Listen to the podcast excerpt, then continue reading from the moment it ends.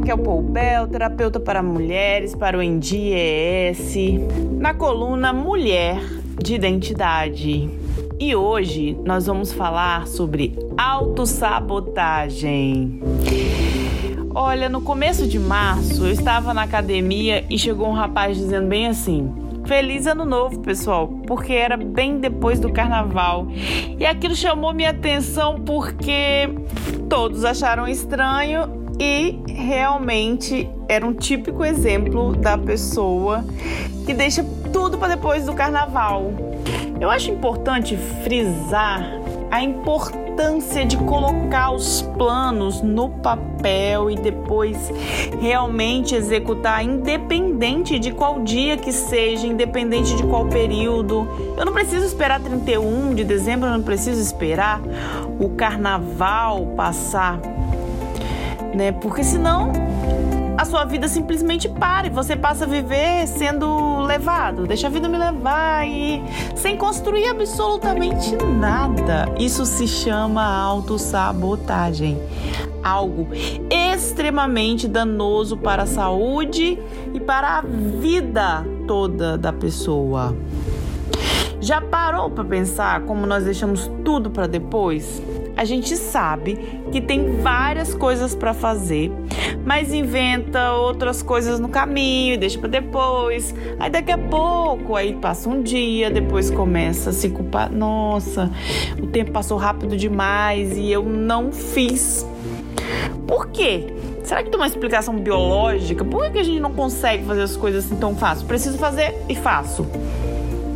Então é bastante interessante nós refletirmos sobre isso.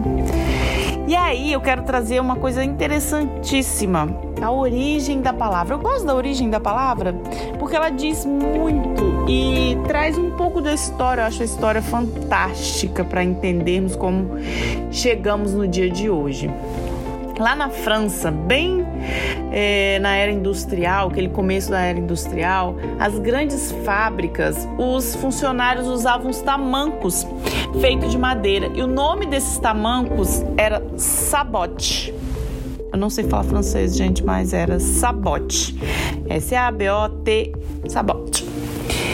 E quando desejavam parar o trabalho, sem ninguém perceber, eles jogavam esses tamancos nas engrenagens para emperrar a máquina, para parar o trabalho. E aí esse sabote virava o sabotar. E aí o trabalho era parado e eles sabotavam, auto-sabotavam o trabalho deles. Olha que interessante.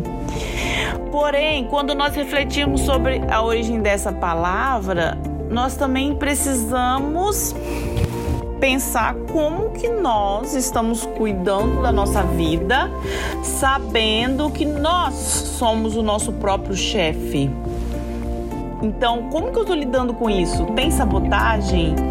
Será que ela está acontecendo? E olha, gente, isso não é tão consciente, tão é, visível como nas fábricas, que eles jogavam tamanquinho e todo mundo percebia que aquilo era muito visível na nossa vida, acontece de maneira muito sutil. E Freud é, considerava que essa sabotagem é interna, ela vai muito além da preguiça. E ele usou a, a metáfora do iceberg para simplificar o tamanho do nosso inconsciente. Aquela ponta pequena que fica para fora da água, ela é a menor parte. A maior ela fica submersa na água.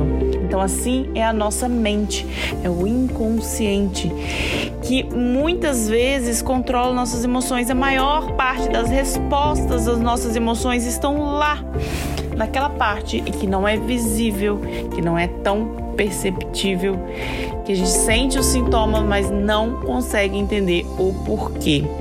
Ou seja, definir a autossabotagem como só preguiça é nadar no raso. Nós precisamos nos aprofundar, entender essa razão desse comportamento para promover as mudanças e isso parar de atrapalhar nossa vida. Muitas vezes nós deixamos as tarefas para depois de forma inconsciente, sem perceber, apenas permitindo que o tempo passe. E não paramos para encarar a realidade. Porque é no inconsciente que encontramos o porquê de agirmos dessa forma.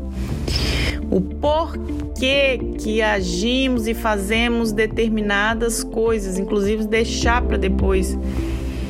E esse inconsciente, ele começa a ser formado desde que nós estamos lá na barriguinha da mamãe, a partir da décima semana de gestação, quando o cérebro do bebê começa a ser é, captar essas informações e todos os estímulos do ambiente. Então isso faz toda a diferença para a vida de qualquer pessoa pro resto da vida. Por isso, cuidado com nossa mente, com nossas crenças, nossos valores. Fazer uma reflexão da vida é importante, porque lá no comecinho nós não tínhamos autonomia, mas hoje, como adultos, temos que olhar para a nossa vida com esse olhar de qual crença está me limitando, o que, que eu preciso, como que eu vou descobrir o que está lá no meu inconsciente se a razão está só no consciente e aquela pontinha do iceberg. Como eu vou vasculhar meu inconsciente para descobrir o que tem lá? Terapia. A resposta é essa: terapia. Ferramentas como a hipnose ajudam muito a descobrir o porquê de, de tudo isso e assim descobrindo o porquê trazer é, uma mudança para a realidade, né? E aí eu trago uma pergunta para você. Por que deixar tudo para depois se sabemos o que precisa ser feito? E a resposta é porque o nosso inconsciente foi estimulado desde criança a aceitar e se conformar com isso, sem que a gente sequer perceba.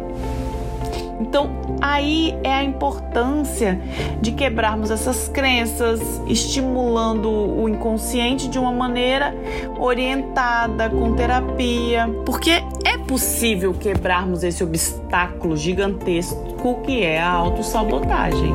Mas nós precisamos, antes de tudo, querer. É o querer quando se tem a consciência do que precisa e gera esse querer, a mudança já começou. Seja uma mulher de identidade, viva o melhor da vida sem se sabotar, porque a vida tá aí para ser aproveitada a cada momento plenamente.